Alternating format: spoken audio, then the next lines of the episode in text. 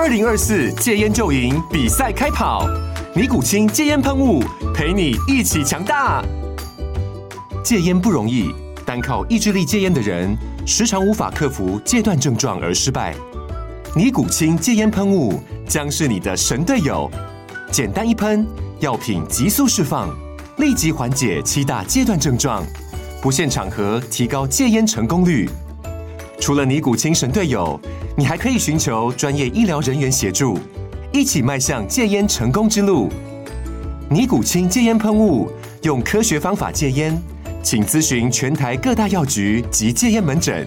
本广告由尼古清戒烟喷雾、胃部药书字第零二七八三五号提供。嘉安家护股份有限公司，台北市中山区民生东路三段二号十楼，北市卫药广字第一一三零三零一九零号。尼古清戒烟喷雾，相伴每个新开始。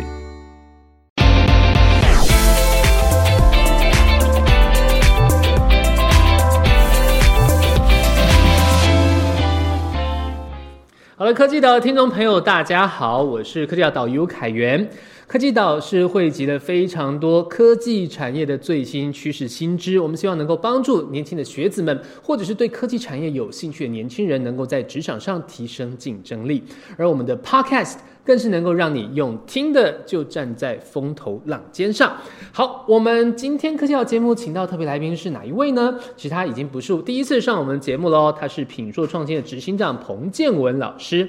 哦，我们上一次请彭执行长帮我们谈了很多，他身为前台积电人，哦，骨子里的 DNA 带给我们哪些管理哲学的一些思维。而今天彭老师还帮我们带了一位非常好的助手来，好，我们今天带来的是我们的侯安禄老师，他是呃品说创新的首席教练、顾问讲师。我们今天要来好好谈一谈最新的科技话题。两位老师，请跟我们听众朋友打声招呼吧。大家好，我是黄安路，那个很开心在这边见到大家。大家好，我是彭建文，非常开心哦。刚刚主持人有刚刚有跟我说，我们在上一集有 采访到，对，那有一些东西可能呃还没有谈的很多或很深，那一样我们这一集会再继续讨论。那目前我是品硕创新管理顾问公司的创办人，那也是三本书。的作家不敢说是畅销作家，但是就是一个作家。谢谢 老师太客气了，虽然是无心插柳，但是这些书现在都已经蔚然成印了哦。好，那我们今天请两位就是非常厉害的管理专家来跟我们谈一谈一件很重要的一个趋势哦，就是人工智慧。哦，我们现在知道，其实这从去年十一月底哦，Chat GPT 横空出世以来，这件事情在。整个科技界真是炸翻了。那不从科技在蔓延到所有的这个产业界，其实大家都有非常多的想法。先问问两位有没有自己去玩过这个 ChatGPT 的？有玩过吗？有有有。只 能分享一下经验，就是觉觉得这个这个东西是你们的目前对它的认真定位是什么？呃，目前呐，其实 ChatGPT 我我们已经用在所谓的企业培训了。哦，是，我直接应用了。对我讲个情境好了哈，就是说。我们在企业培训啊，有时候我们就会说，来，请各位伙伴来，现在请大家编一个情境故事。嗯哼，好，那这个情境故事呢，待会我们要我们要抽哦抽某一组上台来讲这个情境故事。那这个情境故事呢，就是一个失败的团队合作的案例。好，那请大家用五分钟想一下你们每一组的角色，好，然后想一个情境。好，那。以前我们都是拿个海报，那就让他直接写，大家是大字报写起来。对，现在不用了，来，请大家拿手机，然后连到 Open AI 里面，然后呢叫的 GPT 进去，哎，请。描述一百个字团队失败的情境故事给我，那不到一分钟他就跑出来啦。哇啊！所以呢，那那这样企业培训怎么办？那企业培训很多东西其实叫人机合一。嗯，对，我觉得人还是有它的价值，但是可以透过 Chat GPT 协助我们做一点事情。是对对对，这是我个人的体会。那侯老师搞不好有更深的体会，因为他前阵子有跟我分享说，看到 Chat GPT 那么那么厉害，他的内心觉得天哪，那我们怎么办？哦，刚刚讲这个焦虑有出现在侯老师这边。啊跟我们分享一下。那个是这样，因为我其实蛮多朋友，就是都是蛮厉害的顾问讲师，然后或是就是呃科技啊，或是各各个各行各业蛮蛮强的一个，就是所以整个我的就是 FB 的那个同温层，同温层全部都在讲，就是那个就是 ChatGPT 啊，然后怎么运用，然后他们今天又运用了什么，然后又晒出来，然后又是什么样子的，然后所以就是因为他们都是超级无敌的强人，然后那我在旁边看就会觉得哇，好焦虑，好焦虑哦，就是感。感觉好像那个呃，跟他们速度好像跟不太上，因为他们有的是那个就是 IT 背景的，是然后或是有的是就是他可能就是嗯、呃总嗯、总经理啊或者是什么，他已经把他们全公司就是整个都推倒了，然后或是就是那个呃整个甚至他的流程，然后或是说他他在最前面可能一月的时候或是二月的时候，他就已经把他的那个就是开在那个一一啊或是一零四人力银行的那个就是职缺全部都已经。全部翻翻新了然后就是马上进来，像他好像上礼拜或上上礼拜他就已经就是透过他们新找进来的人，然后已经产出新的产品，然后已经推出了，哇！对，所以就是真的是超级无敌快速。我真的，我现在可以理解侯老师你的焦虑了，就是这个真的听得太快了。我听 一二月他就已经对于职缺能够做重新的盘重新点，盘点，然后就是说哦他最快就是最新的人，然后全部都进来，是然后就是让整个公司就是整个带动，然后带动之后又推了新的产品，然后又出来之后马上测试，然后马上又在那个做一些运作这样。是我我觉得下一个世代不可避免的一定就是 AI 的世代啊，人工智慧已经整个崛起之后，我觉得其实呃人有焦虑感，同时也有兴奋感，我觉得是非常正常的。兴奋感当然是哇，好多事情我可以丢给 AI 做，我要轻松了。可是当你轻松的时候，就表示你可以被取代。那那这个时候，这个焦虑又油然而生了。那这个其实不管是在企业的经营者，或者是企业的雇员身上，这个都都看得到的。特别在经营者的部分啊，他就是会觉得说，哎、我的组织我可以让 AI 怎么样做，帮我增加效率或者降低成本。好，那我应该怎么让公司做一次转型？我觉得这个这个这次 AI 就是另外一次数位转型，从可能比如从工业革命以来啊，我们有过很多次的一个产业的一个转型啊，可能在机器人机械开始发达的时候，我们有一波的一个自动化的转型；然后在物联网出来之后，我们有一波这个数位的转型。那现在我们跟人工智慧要在下个世代共存哦。那我想先跟两位请教的就是说，呃，你们怎么看待目前各个？我们也不讲大企业，大企业那可能当然是领头羊，是洞见观瞻。可可是他们有的有一些做法，不见得是中小企业能够能够去负担的。那一般的中小企业要怎么在这个数位呃 AI 来袭的这个浪潮当中去自处？我们先请彭，先请问彭老师。哦，AI 这个角度啊，其实它是蛮广的哈，因为本质上它就叫数位转型嘛哈。那数位转型在 AI 在过去这这几年，其实 AI 蛮多在谈大数据。是好，那大数据确实它可以在在很多的中小企业，它本来就可以做非常多的预测。对啊，那中小企业在过去啊，它他们还没有做数位转型之前，其实他们的 IT 是不强的。嗯哼，好，他们就靠人工。对，靠人工。那数位转型，尤其这一波的疫情，让很多中小企业它开始去思考公司的商业模式怎么做调整。是哦，所以呢，数位转型某个角度，我觉得应该要去厘清你的转型的目的是什么。对，因为数位转型本质上它只是一个手段。好、所以你要想一下，如果公司现在是亏钱的，那你做数位转型的目的是什么？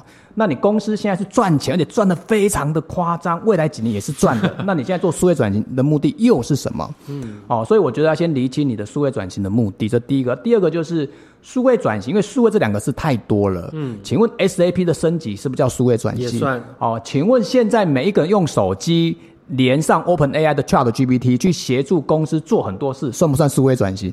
所以呢，数位转型这件事情可能还是要去稍微去。呃，了解一下它的 definition，它的定义。我怕很多人哦，对数位转型可能都是比较单点在理解它。对，所以我觉得应该还是要去通盘去认识它。那如果接下来有时间，我也可以分享台积电在做数位转型，什么叫做什么叫做真正在做数位转型？可以从公司的一些美感，你就发现它不是口号，嗯，它真的在做。那有些公司的数位转型，你问他有啊，我没有在做啊。那你再问他啊，你们做多久？啊，我们做两年呢、啊，成效怎么样？哎，我不知道呢，可能要问总经理哦。感觉不出来，就感觉不出来，你就发现哦，所以拎起拎起日化修 A 哦，啊，这是我个人的看法，就是如果流行的数位转型是没有不管怎么样，我觉得它是一个潮流，它是企业要走的呃一个非常关键的东西。那因为数位转型，我觉得跟气候跟 ESG 它息息相关。是呃，万一整个气候、整个天气、整个原物料有状况，我觉得数位转型它还是会有很多的挑战。好、像水电。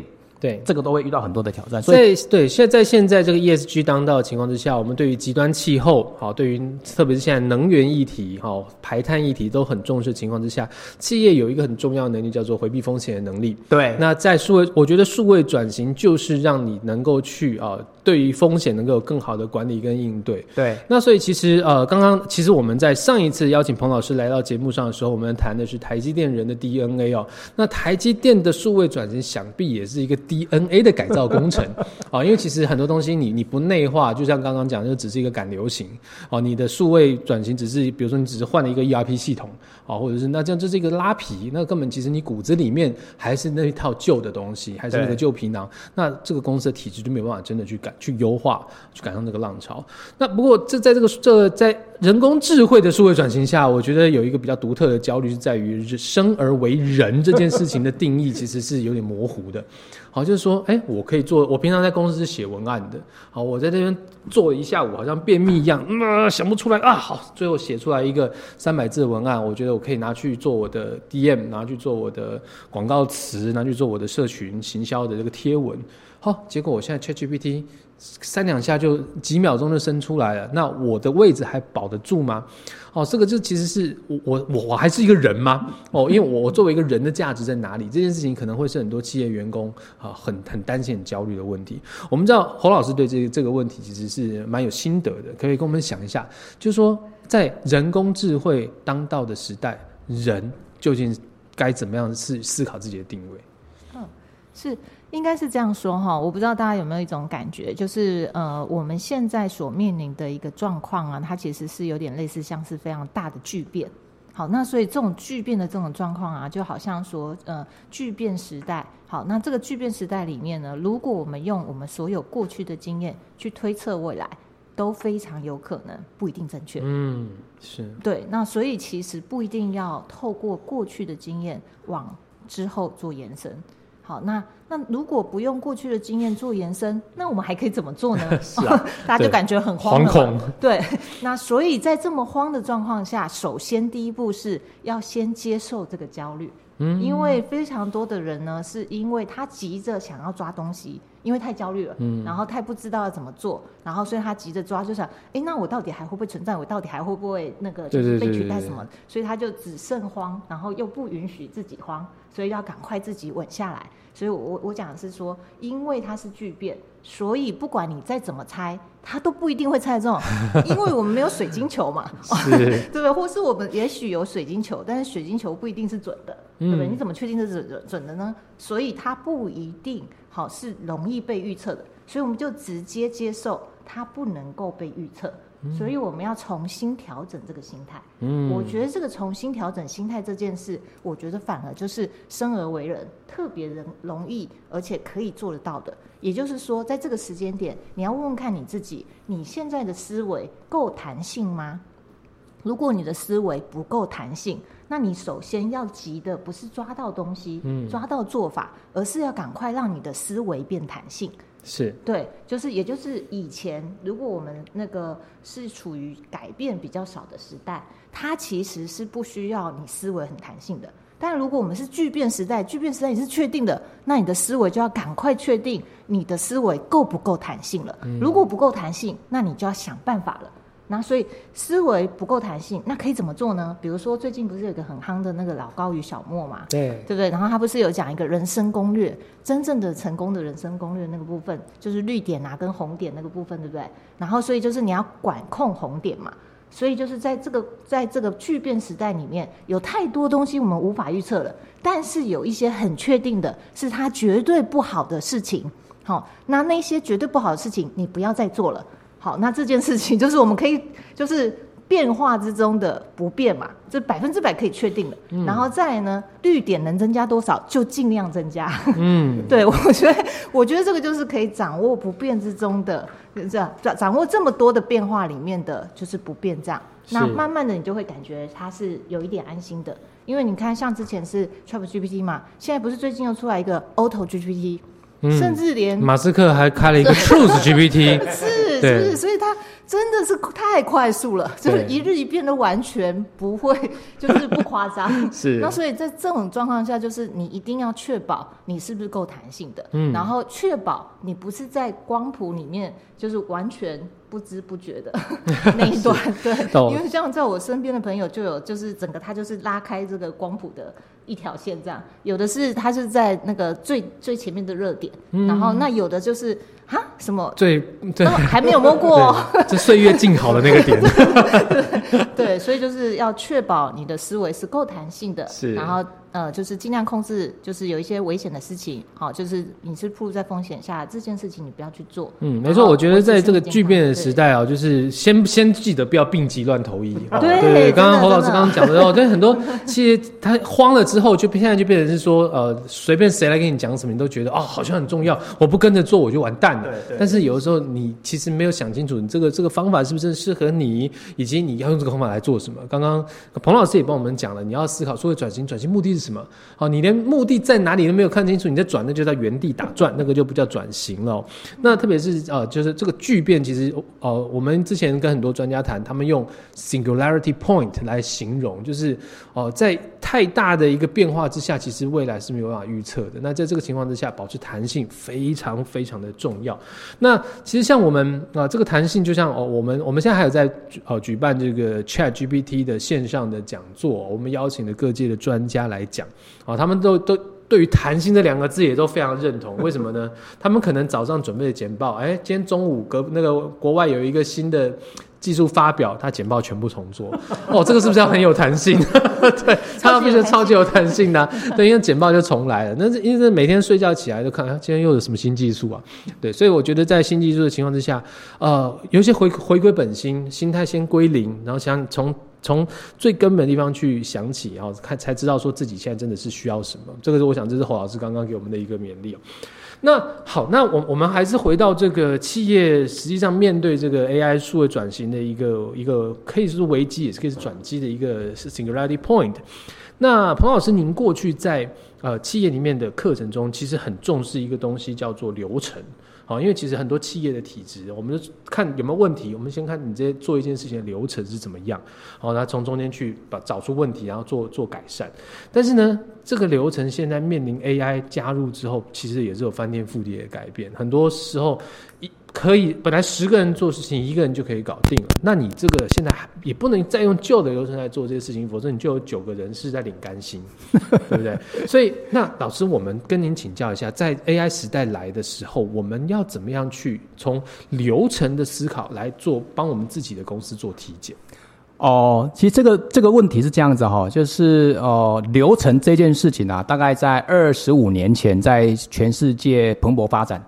哦，有一个做有一个有一个学者叫 Dr. Hammer，他出了几本书，那有一本书非常有名，叫《企业流程再造》。嗯，OK 哈、所以那个时候的企业啊，其实很多有流程思维的人。OK，那经过了二十几年哈、流程这件事情被大家所淡忘了。对，好，那我讲一个例子哈，我我讲个例子，什么叫淡忘？我我讲有一家有一家公司哈，它前阵子因为疫情的关系，他们要做数位转型。那数位转型第一件事情叫 SAP 的升级。好，那 SAP 的升级啊，一般的人那就升级啊，这有什么好困难的？就把 SAP 的 team 找来，然后就 survey，然后就开始升啊。然后呢，有个总经理说不对不对不对，不能这样子。如果我们就直接升级了，我他觉得会民不聊生。那我就问他说，为什么会民不聊生？他说我们连自家的流程都搞不清楚了，还要去升 SAP 的流程，这个时候可能会造成很多人的反弹。还有 SAP 的升级，它是一个 solution，嗯，这个 solution 到底适不适用我们公司现有的流程？他觉得 不是那么确定，所以他说不行不行不行，我们要找一家顾问，先来梳理公司的流程。嗯，梳理完之后，我才知道买了 SAP 哦，或者是 SAP 的升级有没有可能解决我们流程的痛点。OK，好，因缘机会在网络上就找到我们，嗯，太非常聪明。没有没有没有没有，因缘就找到我们啊。那找到我们啊，因为我们有写一些文章嘛哈。那找到我们之后呢，我们就告诉他说：哇，总经理真的是英明，对，因为所有的东西都是流程在做劝举，嗯，所以呢，你透过这个机会让所有的公司去梳理一些流程，对啊，那梳理完之后，你就知道哦，这个流程可以创新，这个流程可以透过 SAP 来解，这个流程可以透过 AI 的大数据。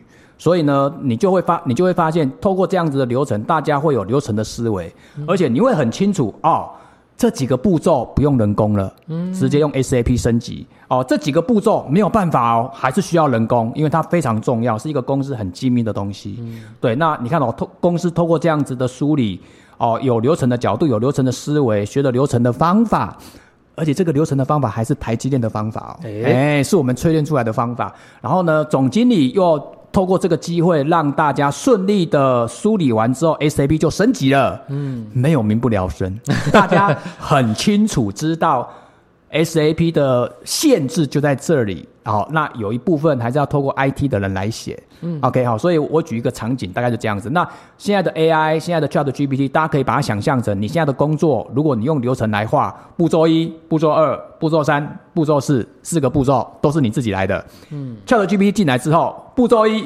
连线到 ChatGPT。嗯，OK，步骤二提出一个提问句。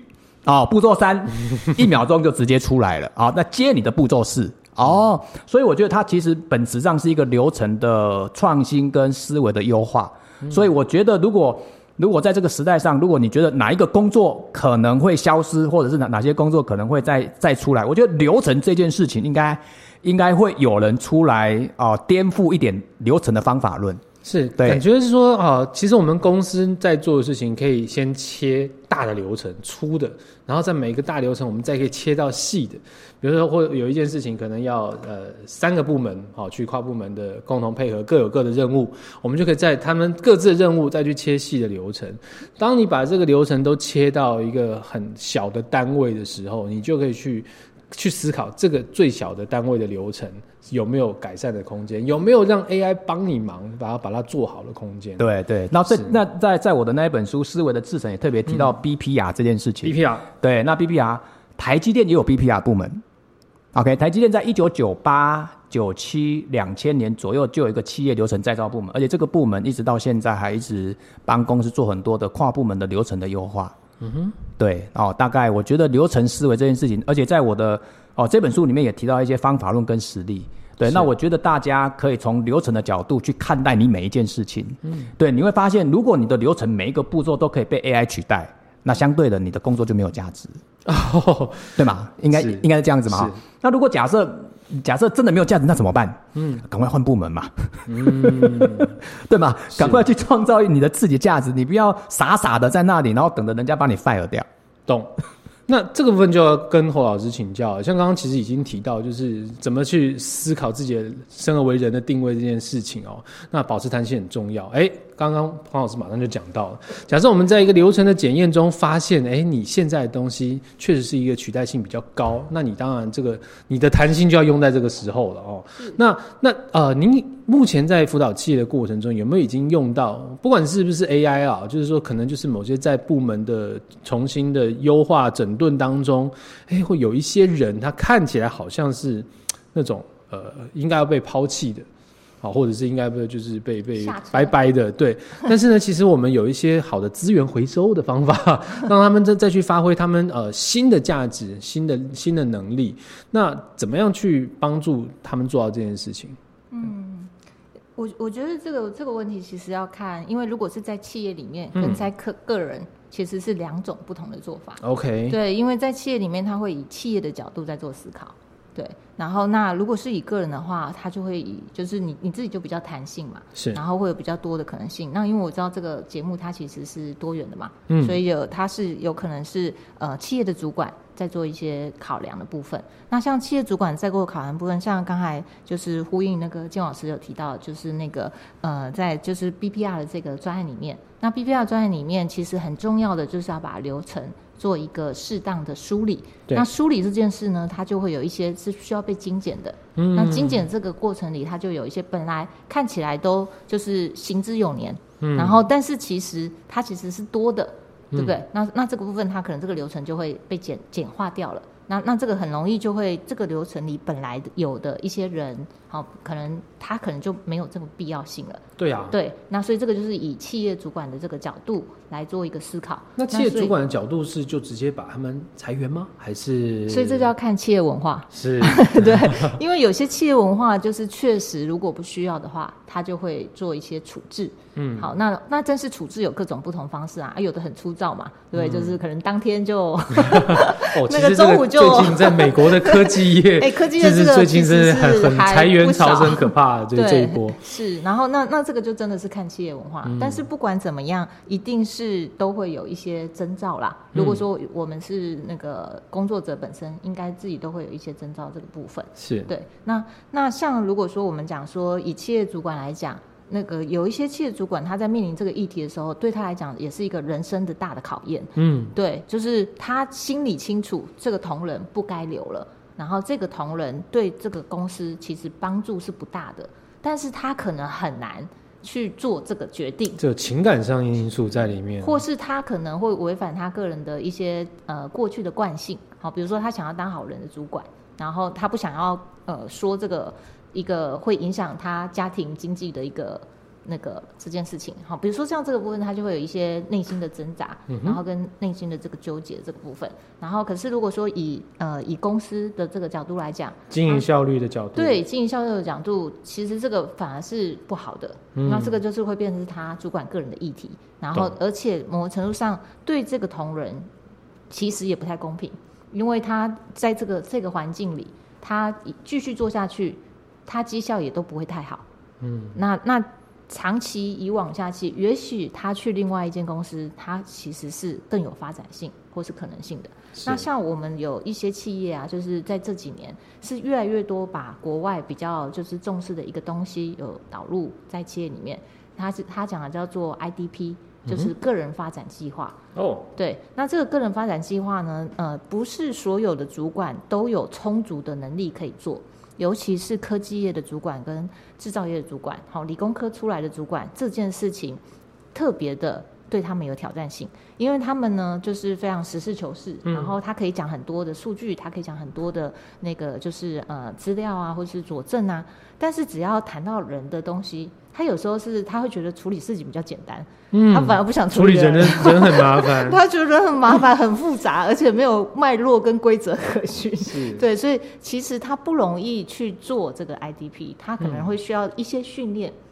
哦，比如说他必须要知道他要怎么样去发展他的部署，嗯，那这个这个东西其实是重要的，也是关键的。好，那但是这件事他可能没有那个能力，所以他会需要进入一个训练跟一个培训，然后帮助他去做到这件事情。对，侯老师刚刚讲的，我我想到两个很有趣的事。第一个事情是，对啊，裁员或者是做出这种部门重整等等这样子一个决策，是对于企业管理者有时候是很艰难的。很艰难那。我第一个想到的事情是，哎，会不会未来就让 AI 来做？然后，因为它反正它不摄入个人情感嘛，那我今天把啊所有啊大家的这个每个人的绩效平和的数据输入到 AI 的模型里面，好、来你直接告诉我这间公司哪些人走掉对公司是有帮助的，哇，裁员名单就出来了，其实这个在美国已经有人在做了，已哦经有企业在做了。这是完全完全落实的数字化管理，就是基本上你透过这个模型跑出来，你的产值不够在公司生存的话，那不好意思，你就对，然后结果那间企业马上得到非常多的负评，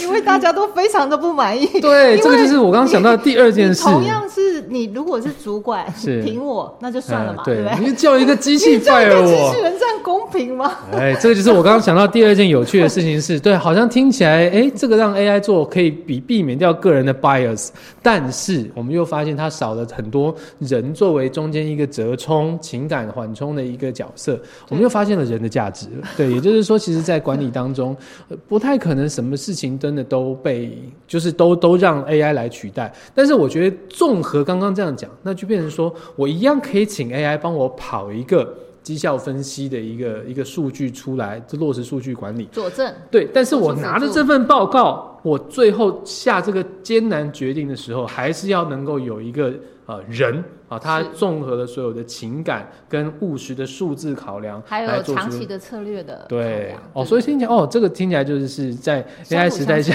相辅相成，我们跟 AI 找到一个好的一个分工的一个角度哦。是那啊好，那这个是刚刚讲到，就是在流程管理跟我们就是呃，把在流程管理中再去讨论到说我们怎么去因应这个流程的变化，人跟企业这边要怎么去做改变的事情。那我们讲到呃流程流程的这个管理中间有一件很重要，就是专案的思维嘛，好，我们就是整个 pro by project 的思维。那我知道在台积电好像是不是也有，应该不是台积电啦，应该是说有蛮多企业在运用的一个法则，叫做阿喜法则 （RC）。OK，对对对对，那其实我好好像彭老师还把这个 RC 这个法则给升级了。对对对，我们今天也来跟听众来分享一下好了，好不好？这个 RC 本来是 ARCI 的一个法则，但是在呃彭俊文老师的这个巧手妙思之下，我们加了一个字母变 S，S 哦，叫 ARCIS RCIS。对那请彭老师帮我们介绍一下这个专案管理的一个法则。好，呃，在我这本书啊，叫《思维的制成》哦，我不知道各位呃听众有没有有没有买哦？现在书其实蛮便宜的，现在还要打七五折，OK 哦，你可以去买一下《思维的制成》哦。那你看了《思维制成》之后，你会觉得哎好像不错，所以你又可以再马上再买一本叫《思维的良率》啦。OK，好，那我们回到刚刚呃主持人提到的《思维的制成》里面的专案管理，其实专案管理在台湾也发展非常非常多年了。那它早期是有个叫当责的文化，嗯，哦，就是每家公司好像都要有一个当责的文化。那什么叫当责？当责就是，哎、代起洗力者，哎，你要、你要自己负责啊，你不要每次做完都我帮你擦屁股，哦，就就这是这样子的台语的的对话。那所以呢，为了让专案管理在工作的分工上更加的清楚，所以就衍生一个叫 ARCI，OK，、好，那这个 A 就是当责，好，那当责就是负责成败嘛，哈，那这个 R 叫执行。哦，OK，好、就是，哎、你去帮我买饮料哦，这个 R 叫执行，OK，但是买的饮料是不是你喝的不关我的事，嗯，哎，这是 R，OK，、那，呃，ARC C 叫咨询者，所谓的咨询者的意思是说，有没有一种工作，虽然老板 assign 你去做，但是它里面有扯到很多专业，所以我可以咨询某一个人，OK，好、叫 ARC，那这个 I 叫被通知，叫 inform。我不知道大家在写信的时候呢，有没有吐给谁，然后 CC 给谁？嗯，CC 那个 CC 你要想一下，你为什么要 CC 给他？那代表说，好像你这个 information 要知会他，所以知会他的那个人就是 ARC 的 I 那个 I，、所以你想想看哦，一项工作就会有当责、执行，那可能如果很难很专业，你还可以扛上一个人。好，那如果假设这一件事情你做完要告知某个人，你还可以再加个 I。好，那在台积呢，我发现呢好像还不够。我发现有时候呢，我们在做很多事情都会都会拜托某些人帮我捞资料。哎，你帮我捞一下啦！哎，你到资料库帮我捞一些栏位好吗？嗯，它既不是 A，也不是 R，也不是 C，也不是 I。OK，好，所以他有点类似 support 我的角色。哦，有点像后勤单位的那种资源角色，类似，就是很多的专案，你有你有时候有时候你要拜托人家嘛，哎、拜托一下，帮帮忙嘛。好啊，这个人 在专案的过程中，其实他也是有有有一点贡献呐。他如果没有提供资料给你，你也没办法分析啊，所以就变成一个 ARCIS，好，叫 ARCIS。是对，那我们目前哦，目前专案管理在台湾虽然很多人上过很多专案管理的课，但是我在这本书很特别，我讲的是专案管理的文化跟架构。嗯哼所以呢，在这本书有提到呃六大阶段哦，然后是呃二三十个小步骤。OK，也就是说，当你不会做专案管理的时候，你去你去看专案管理的教科书，我觉得你可能也不太会马上可以落实到工作上。对，我觉得落地能应用在真正的工作场域，常常是这个专案管理这这些逻辑方法的一个最大的问题。对那我们也不能说这些书写的不好，应该说他写的比较理论啊、哦，写的一些概念。那我的书比较偏是哦辅导过的企业啊、我给他步骤，给他表单，给他框架。嗯，OK，那你就照我这个步骤、表单、框架，你就可以去做专案，而且还可以让老板来 review。是回到我们刚哦上一集有提到的哦，你现在是在步骤式解决问题啊，那一样专案管理也是一样。哎，你现在在第十六个步骤，嗯，哎，你现在在二十二个步骤，哎，加油，你快完成了，哎，OK，所以里面大概是这样的精神。了解，所以其实听得出来，就是 RC 加 S 变成 RCS，它其实是在一个专案当中，能够把分工做得非常清楚的一套架构啊，就是你一定要有人当责，当责就是说，呃，反正假设像老板来看这个 project，我可以不管后面的每一个字母，但是我就是管那个 A，因为你是当责的，那个是那 account accountable，好，那我就找你。那当责的人对于整件事情成败有了责任之后，他当然必须去落实对于整个专案的方方面面都要去做做好控管哦。对，那这个 R 就是刚刚讲的执行，那执行可能他就会是。是这个呃，真正在把这个专案的做的事情给撑起来的那个人，只是说他会需要很多协助。那我们可能就要有。呃，support 的人，consult 的人，不管是意见上的，或者是呃外部资源上的，去给他帮忙。那最后 inform 的，则是我觉得可能是在公司，他有特别是有一些专案，他会有一些跨部门的一个呃影响的时候，对，对你他可能不需要加入这个专案，但是他必须知道这个专案进度。嗯然后在刚刚这样子的一个分类架构之下，我觉得很多专案就变得很有呃很多专案的这个分工就会变得很清晰，很有层次。那只是说我们在未来呢，我相信 AI 也可以加入到我们刚刚这个 Arsis 的这些分工里面哦。AI 是不可能当责的，这件事可以确定。对，但是 AI 可以变成我们很好的 support，也可能变成 support，甚至是 AI 如果。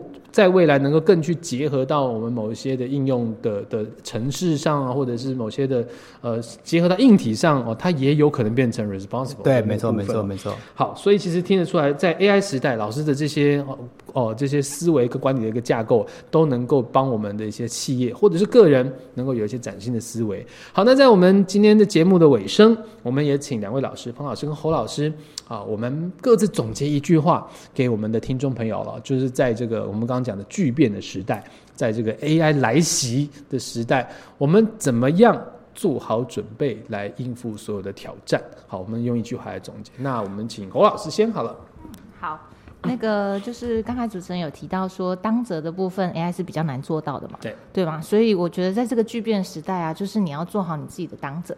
好，那所以这个当者呢，比如说像刚才老师呃建老师提到的那个阿西里面，好，在一个专案里面的那个当者者啊，其实也可以运用一个小工具，好，就是叫同心圆的小工具。那这个同心圆的小工具呢，它最中间的那个圆圈，好，就是你自己的对于自我的定位。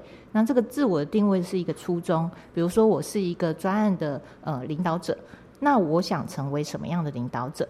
好，那所以我们要做好在巨变时代里面做好自己的当责。所以你想要成为什么样的人，然后什么东西是你最在意的事情，那这件事情是 AI 没办法帮你决定的。嗯，然后所以你对你自己要够有深度的探索，然后不断的去做修正跟调整，然后为你自己做当责。那这样比较能够在巨变时代里面，透过弹性的做法，达到你想要做的当者。这样是侯老师的一脉相承。我们同样是要反求诸己，心态归零，我们才能够在 AI 时代找回自己的定位。好，那我们最后请彭老师帮我们今天节目做个总结。哦，AI 时代，呃，AI 的时代哈，我个人觉得 AI 不可怕啦。对，可怕的是有一种有有些能力你都不见了。嗯哦，例如思考力，你还是要持续不断精进。哦，例如所谓的创新力。啊，例如所谓的学习力，好，哦，例如所谓的好奇心、沟通力，嗯，哦，那这些能力呢，我都觉得是很重要的一种能力。所以在 AI 的时代，它在变，但是不变的是这些能力，你不能因为 AI 而惧怕它，所以你要不断的去精进这些能力。那你只要有这些能力，我觉得不管是 AI 还是下一个是什么 PI 都不可怕。OK，好，只要。你的能力都还一直有，其实我觉得是 OK 的。是，再加上今天安路老师提到的弹性力，对对对，对哦，思维力，哦，其实太多了。但太多，你会觉得天哪，这哪叫哪叫总结啦？啊，那总而言之就是不断学习。是是，我觉得这是刚刚讲弹性。假设是我们在 AI 时代生存的一个必要条件的话，很多时候我们回归到最核心的那个那些能力上面，那个叫做素养。它也许不是一个单一技能，因为单一技能在时代改变下，它被淘汰的时候，有的时候是非常完全的淘汰。但是那些很核心的素养，是不管时代怎么变，哦，你都能够保持你竞争力的方式。今天非常感谢两位，好，我们品硕创新的执行长，还有我们的哦，我们首席教练，好。彭老师跟侯老师两位来到科技岛的 Podcast，今天也给大家非常多哦关于企业经营和自己在如何在人工智慧时代自处的一个方法，非常感谢，我们今天收获良多。好，我们期待能够再次邀请的我们两位来宾能够上节目跟大家分享。我们今天节目到这边，谢谢大家，谢谢，拜拜，拜拜。